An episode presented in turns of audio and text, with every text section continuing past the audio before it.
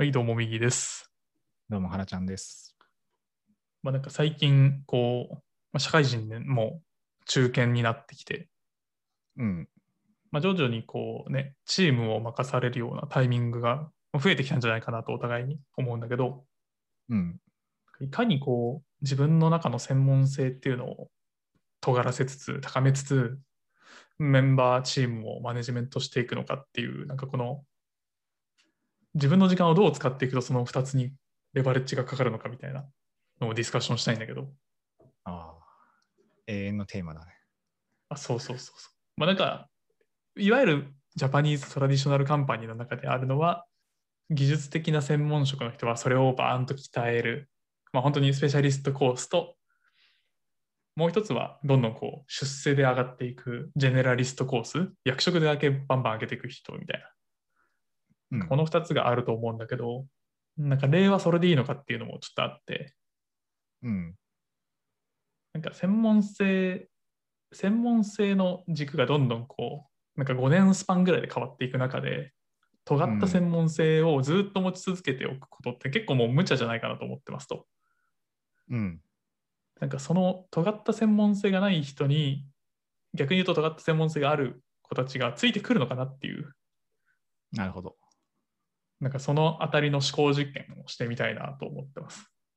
確かに。その尖った専門性もあれだよね。その、えっ、と、市場価値のある尖った専門性を維持することが難しいって感じだよね。ああ、そうだね。求められるものがうんどんどん変わっているというか。そうそう。どんどん新しい技術やね、いろんなものが出てくるから、なんか自分はこれがめちゃくちゃ得意だ、誰にも負けないって思ってたけど、なんかそれをはるかに凌駕するものが新たにドーンと生まれて、なんかそっちの方が便利じゃんみたいな、うん。そういうのが生まれたりするから、ね、どう、まあ多分まず、その、なんだろう、専門性が全くない人が上に立って、その専門性を活用して何かプロジェクトを回さないといけないっていう状態は相当辛いんじゃないかなって思うよね。確かそのシステム開発というか、そう、まあさすがにそういう現場でシステム構築の経験がない人が上に立つことってもしかしたら少ないかもしれないけど、なかなかね、例えばその新規事業の立ち上げとかをなんか全体をマネジメントする人が結構その研究開発から来た人とかがやったりすると、研究開発のテンションでやろうとすると、結構プロダクトアウト的な発想になりがちで、なんかあんま顧客見ずに、なんかローンチして終わったみたいな、なんかそういう話も聞いたりするし、なかなか、まずだから、えっと、専門性が高い上司の方が、まあ、部下はついてくるんじゃないかなっていうのは事実としてありそうだなと。なんか話をしてて、なんか専門性も、まあ、いくつか軸があるかなと思ったのたんだけど、うん。なんかある意味、こう、なんだろうな、マネジメントも専門スキルだと思うし、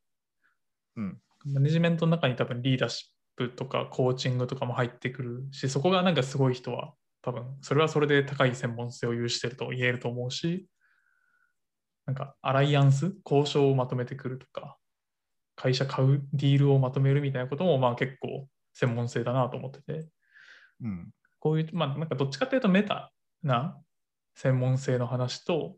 まあここ10年バンと盛り上がって裾野が広がったなと思うのはデータサイエンスとか、うん。まあクラウドエンジニアリングとかでもそっちの専門性もあるよねと、まあハードスキルとソフトスキルとみたいな軸があるのかなと。なんか、そう、ハードスキルの方、だからデータサイエンスとか、まあ、プログラミングとか、なんかそういう力を常にずっと高めておくのは、まあ、結構しんどいんじゃないかなと思いますと。うん。なんか、それをプレイヤーとしてやり続けるのは結構不可能なんじゃないかなってうんうんうん思う。うん。それをマネジメントできるだけの知識とかノウハウがあればいいのかなって思っていて、うんうんなんだろうな。だその OS ソフトスキルは多分すごい重要で、それはどんどん、まあ、コンピテンシーみたいな言い方を多分するんだろうけど、なんかそのあたりは多分ずっと鍛え続けていかないといけないし、かなり汎用性の高い、まあ、ロジカルシンキングというか、コミュニケーション能力というか、まあ、そういったものはね、ずっと高め続けていく必要があって、で、その OS の上に乗る、まあ、ミドルウェアはちょっと置いといて、その各ハードスキル、アプリケーションのところは、まあ、自分が最初持ってやってやっておけばいいんだけど、多分自分よりも優れた後輩がいっぱい出てくるから、そこのアプリ部分は後輩に委ねて、ただ、その全体感が自分がある程度把握できる状態が、まあ、一番理想なのかなと、うん。直感的には思ったか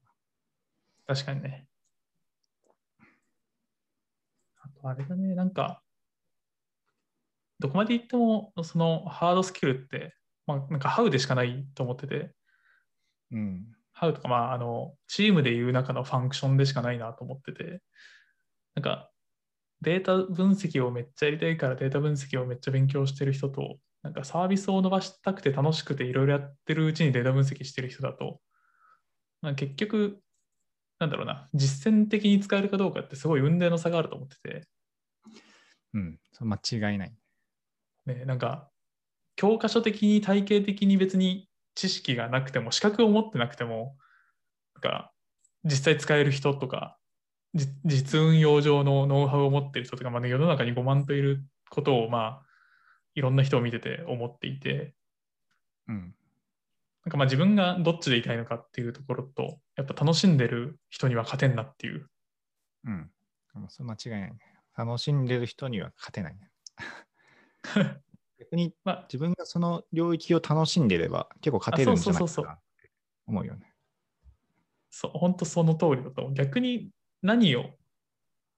やるかは、いやもう楽しいからで、で、それで何をやるかだけ決めて、そこを頑張ってたら、まあなんかスキルって後からついてくるし。うん。で、ね、多分ここの、結局だから、その、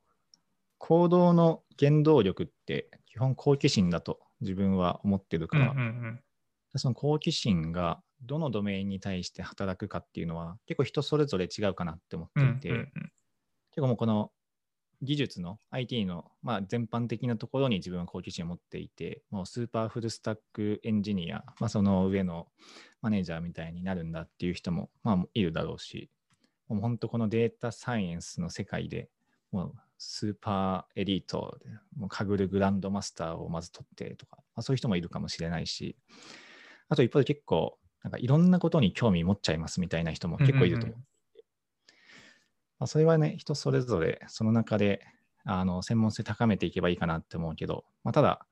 全方位でね、やりすぎると、さすがに時間がなくて、その全部中途半端な、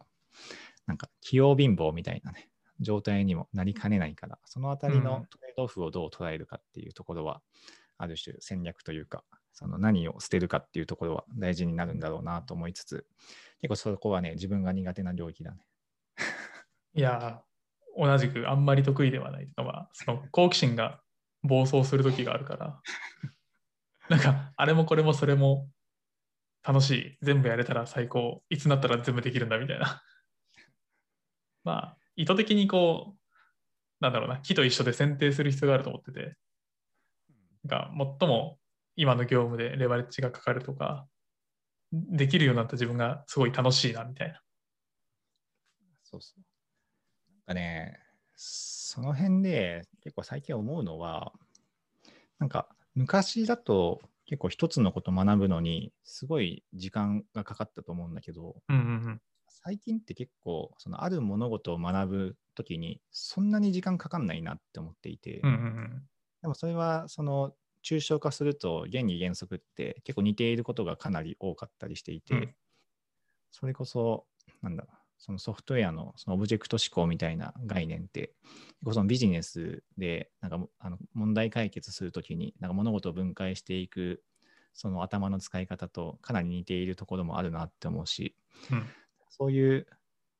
なんかもん今ふわっとした言葉で言うこの問題解決力とかコミュニケーション能力とかこのレベルに抽象度を上げれば、大体やってることって全部同じだなって思っていて、そうね、ドメドメイン、そこにおけるなんだろう、あるべき姿、現状何か、そのギャップの課題何か、でそこが分解して、どこがボトルネックでどうハウをつけて、それをどう意思決定して行動してマネジメントするかって、多分全業種で同じプロセスだと思うから、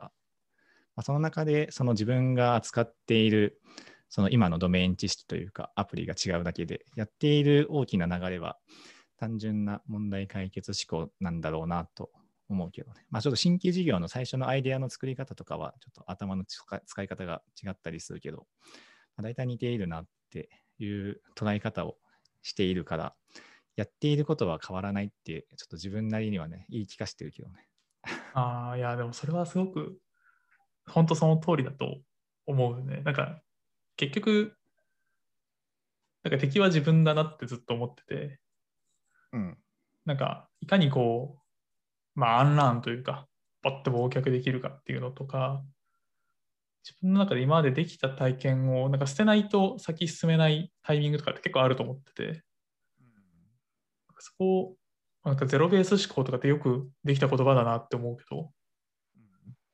ちゃんと全部一回棄却してフラットにこうやること決めれるとか、優先順位つけれるとかって、なんか超大事だなっていうのをね、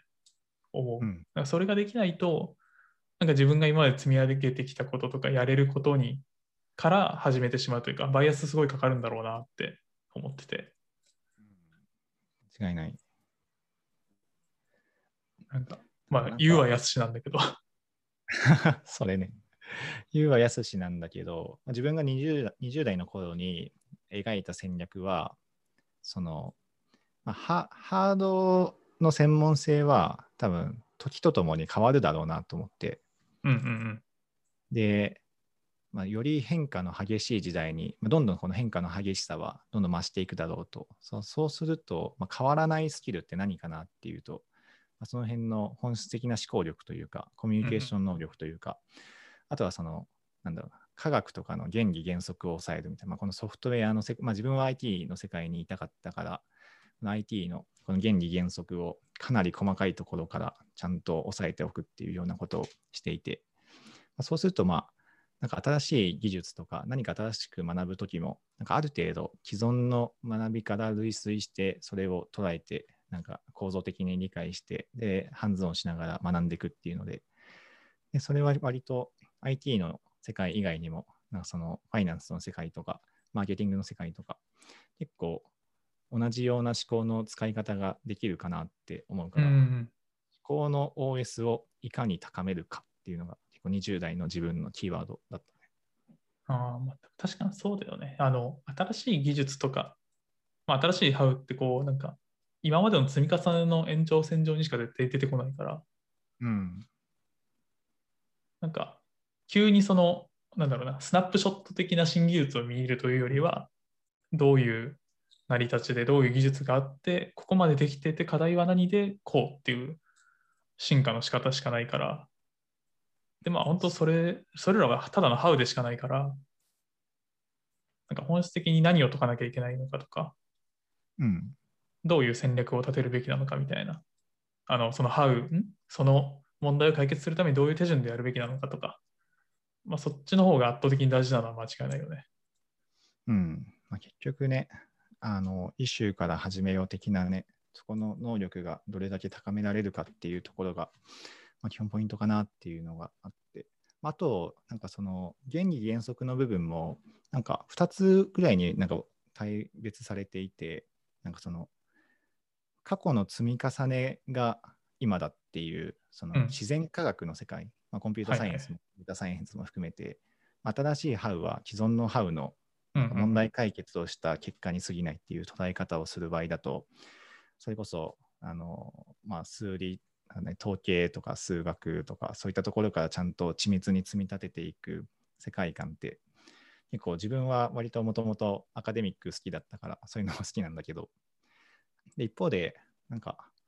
なんだろう、マーケティングの手法とかって、割とパーンと急に生まれることってあるんじゃないかなと。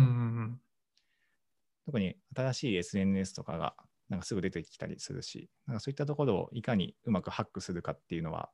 割と、なんだろうなそ、そこに対して、これまで10年間、そこの原理原則、その土台となる知識があったかっていうよりも、なんかそこの人の感情とかをどれだけ深く考察できるかとか推察できるかみたいなところのスキルの方が多分重要なんだろうなって思って。そこは割となんか知識の積み重ねっていうストック型よりも割とそこのなんか瞬発力というかなんか発想力みたいなところなのかなと思ったりしてる。ああ、確かに。特に新しい01のところとかって結構ね、あの、問題を解くというよりは気づくというか、うん、新しい解釈を、まあ、切り口を作るみたいなところが大きいみたいな話はよく聞くから、そういうことなんだろうなとは確かに思う。うんなんかサイエンスとアートの違いというか、そのう再現性のある世界なのか、まあなんかでもアートもあれなのかな。自分はそのアートのスキルが、その、欠落してるから、なんか こういう発こういう発想をしてるんだけど、アートの能力がものすごく高い人はやっぱあれなのかな。やっぱそこにその10年、20年やってるからこそ生まれる発想とかアイディアとかがあるんだろうな、きっと。そうね言語化は難しいかもしれないけど、そのパッポットでができる、あとまあ深みがないのかね、なんかポットでが同じアイデア出しても、そのそこに対して20年やってる人から来るアイデアが。とかあれかな、なんか今言いながら思ったけど、アイデア自体になんかあんま価値はなくて、うんうんうんアイデアのストーリーというか、そこに価値があるんだろうなって今言いなうんがら。うんうんうん本当にあの、まあ、ブルーピリオドという美術の漫画があるのは知ってるかどうか知らないけど、うん。あのまあ、確実に次来る漫画なんだけど、うん。あのアニメ化するんでぜひ見てください。あの まあ絵をどうやって描いてるかとかをすごい解説してくれてて、うん。やっぱりななぜこの時代にこの絵がこれだけ評価されてるのかとか、そういうストーリーとか、まあ、技法がどうこうというよりは、そのテーマの切り取り方みたいなところ、うん。なんかその部分がすごく斬新だと、まあ、後世に残ってたりするし、なんかそれがやっぱ美術始めたての素人だと相当悩むというか、このテーマをどう解釈すればいいんだわからんみたいな。うん。っていうのをすごい書いてくれてるから、そのアート思考的なところで言うと結構単純に勉強になるっていう。あ、素晴らしい。います。まだ9巻ぐらいだから、おすごいつける。確かになんかその時代の背景というか根底に流れるなんだろうこのシステムの動きみたいなそこをね把握しているからこそなんか人が驚く共感するものが作れるんだろうなと思うからこの氷山のいその頂点の一角だけ切り取って出してもあんまり人は動かないだろうしうん。この背後に潜むこの見えないメカニズムを紐解いて自分なりに解釈してそれを表現するって天才じゃんとか自分は思ったりするけどね。いや、そう、なんか、いや、本当まさに天才だと思うし、あの、アート、美術だったら、まあ、なんだろう、死んだ後に評価されるとかよくある話だと思うんだけど、うんなんか授業だとタイミングが死ぬほど大事だなっていう話を最近よく思っていて、本当タイミング大事めっちゃわかる。なんか、は10年早いと絶対に流行らないし、うん。なんかね、あの音楽ストリーミングサービスが実はあの折りたたみ携帯の時期からあったみたいな話はあるんだけど、うん。あのパケットで1曲300円聞くのにかかるとかね、うん誰が聞くねんみたいな。とか逆になんか今すでに表層している課題に対して、なんだろうな、今からどうやってそれを解くかっていうのを考えるのは、まあ、結構遅い気がしてて、うん。なんかあのポール・グレアムも言ってるけど、なんか未来に生きてその未来に欠けてるものを作れっていう、おもう超名言だと思ってるんだけど、なんか本当に3年後とか5年後とか10年後に確実にこうなるから、その時に不足してるものは何だみたいな逆算思考でちょうど波が来た時にバンと乗ったものとかが伸びてんだろうなと思ってて、まあ、ズームとか多分そうだと思っているし、うん。あの Slack もそうかなと思っているんだけど、確かに。まあ、スタートアップのね、事業企画書とかで出てくる3つのキーワードが、この why this, why now, why you みたいな。あ、そうそうそなぜこれで、なぜお前で、なぜ今かっていう、このなぜ今かっていう why now に明確に答えられないと絞って言うし、うん。まあ、自分もなんか事業を作っていく中で、今じゃないなって思った瞬間に死亡するなって思うし、早すぎた埋葬になってしまうから。いや、本当に社内新規事業の難しさってそこかなと思っていて、うん、なんかやっぱり予算と売り上げを見られる中で、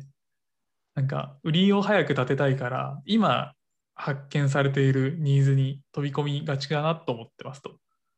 うん、でなんかそれってもうなんかスケールがないような気がしてて、あんまり。てか、それはレッドオーシャンではと思っていて、うん、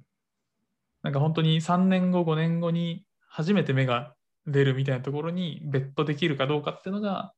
まあ、非常に難しい仕組みなのかなと思っていたりしている社社内新規事業というものが。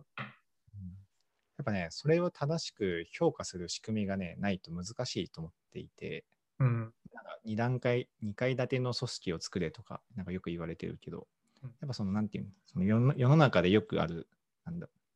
3年タンクロ、5年累損解消とか多分、はいはい。よく聞くやつですね。ググるとよく出てくるやキーワードがあるんだけど、それ多分何の根拠もなくて、あの、なんか本質的には、なんかファイナンス的な観点で、その中長期にどれぐらいキャッシュフローが得られて、で、それがどれぐらいのなんか割引率でとか、なんかそういった形で NPV 出してみたいなのが、なんか一般的な、そのファイナンスで事業を判断するっていうのが、一般的な思考、まあ教科書通りの思考だと思うんだけど、で、それであれば、なんかまあ3年後にこういうのが出て、まあ、10年間で見たときに、なんかこれぐらいのフリーキャッシュフローあるよね、みたいな議論ができるけど、3年間で黒字にならない、はい、死亡みたいな。そういう3年単クロ5年累損解消だと、やっぱその中長期な事業を作るっていうのは難しいんじゃないかなと思うけどね。うん、いや、なんか、なんだろうな。ベンチャー投資とかでよくあるのって、が全部は当たんないから、結局。うん。なんか、本当に 10x、100x ぐらいのうん。伸びをするところを当てれれば勝ちな、まあ、ある意味ゲームじゃないですか、あれって。そうだね。なんかそういう思考を、まあ、せっかく大企業ってそのそれなりにやっぱキャッシュもあるから、うん。なんか別にまあ3年後全然芽が出なくてもいいから、まあ、ただある一定の基準いってなかったら予算打ち切るよぐらいのテンションでもうバンバンお金を渡すみたいなことができればいいんだろうななんてことは思うけどね。うん。間違いない。でも確実に、あ、そう、数じゃ当たる。100個やって1個当たれば、あの、運が良かったねっていう。だけど、なんかやっぱり、どう見てもコストセンターではあるから、そうだね。まあ難しいよね。なんかそこを自分が仮に全体をマネジメントせよってなると、まあ言うてもそこでその利益を作っ、まあキャッシュを作っていかないといけないとすると、なかなかね、悩ましいなとは思う。どういうインセンティブを付与するとみんながいい感じに動いて、なんかいいものが生まれるのかって、なんか永遠のテーマな気がするし、多分唯一の会はなくて、その会社のカルチャーに合わせた感じしかないんだろうなと思うし、まあ、ただ一つ言えるのは、なんか、すどれだけ高速 PDCA 回せるかっていう状態がなのかなと思っていて、どれだけうまく高速 PDCA が回せるかっていうのが、多分その成功確率とかなり相関があるんじゃないかなと思っていて。結構その巨大戦艦大和的な動きだと、こうんっちだって言って、こっちにどんどんどんどん行くと、やっぱり右だって言った時に、いや、無理っすみたいな。無理っすって言って、氷山ぶつかって死亡みたいな。そういう状態になりがちだから、ね、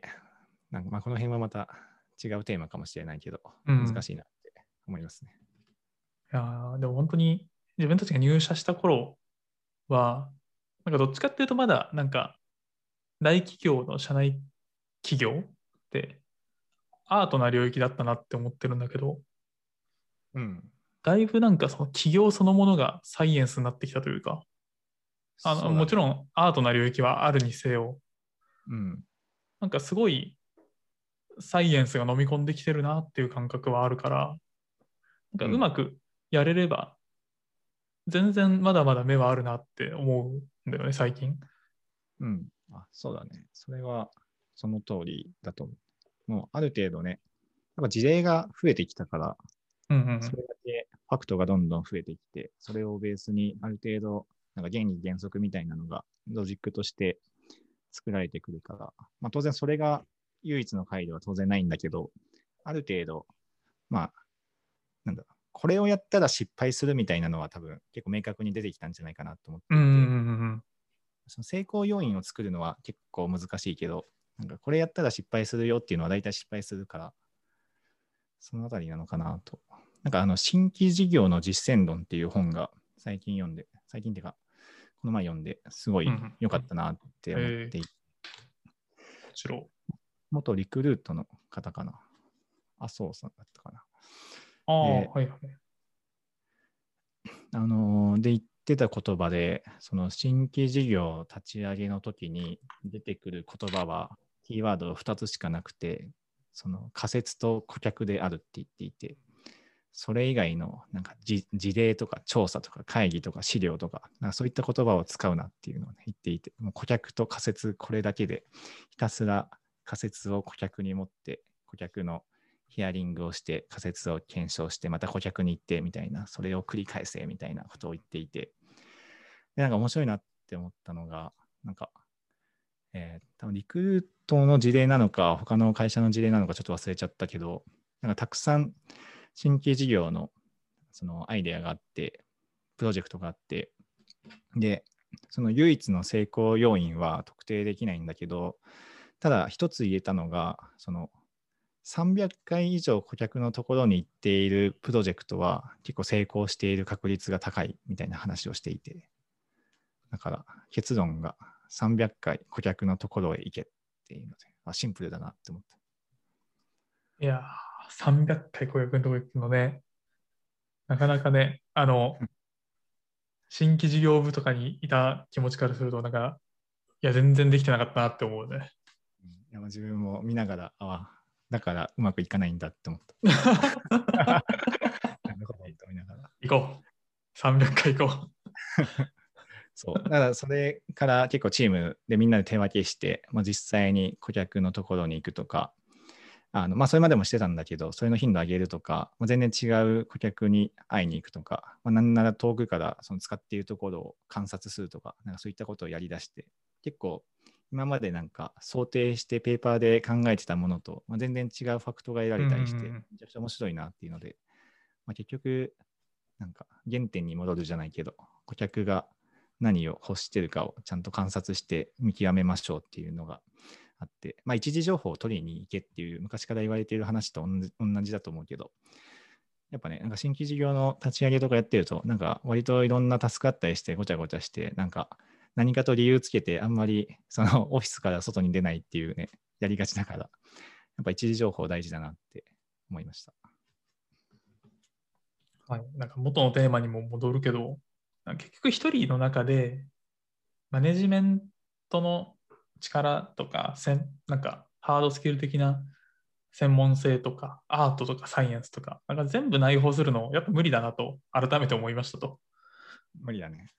うん、結局チームだなっていうのをすごく強く感じるからそれをやろうと思ったらうん。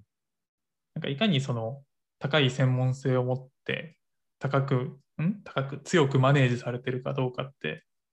一体感を持ててるかってもうなんかチームとしてどうあるべきかみたいな話になるのかなっていううん。方向性だけ見えてきて今日終わろうかなと思ってます。なんか思ったのは、その、みんながある程度マネジメント能力があれば、で、一人一人がそのマネジメントする側の立場の人のことを考えながら、そのプレイヤーとして動いているチームは、なんかめちゃくちゃ強いんだろうなって思った。うん、だからそれさリーダーシップも同じだと思っててうん。だなんだろうな適切か分かんないけどなんか飲み会の幹事をやったことある人だけでやる飲み会って多分めちゃめちゃ回ると思うんだよね。めちゃくちゃ回る。間違いない。そうそうそうその経験がないとか、なんか幹事って実際何やってんだろうって分かんない人だけいる会って多分すごいしんどいと思ってて。しんどいね。なんか、やっぱそこの解像度とか、あなんかやっぱあの人ってすごくこう気を使っているなとか、シームレスにみんなが楽しめるように気を回しているなみたいなのが分かると協力できるし、なんか頑張ってねって思えるから、うんがそういうところなんじゃないかなと、今話を聞いてて思った。そうだね。間違いない。じゃあ、あれだね。いいチームとは何ぞみたいな、お互いの理想のチーム論とかも話せたら楽しいんだろうね。確かに。またやりましょう。うん。まだ話したことない気がするから、ぜひぜひ興味があるのやってみましょはーい。う。はい、じゃあ今日はこんなところで。はーい。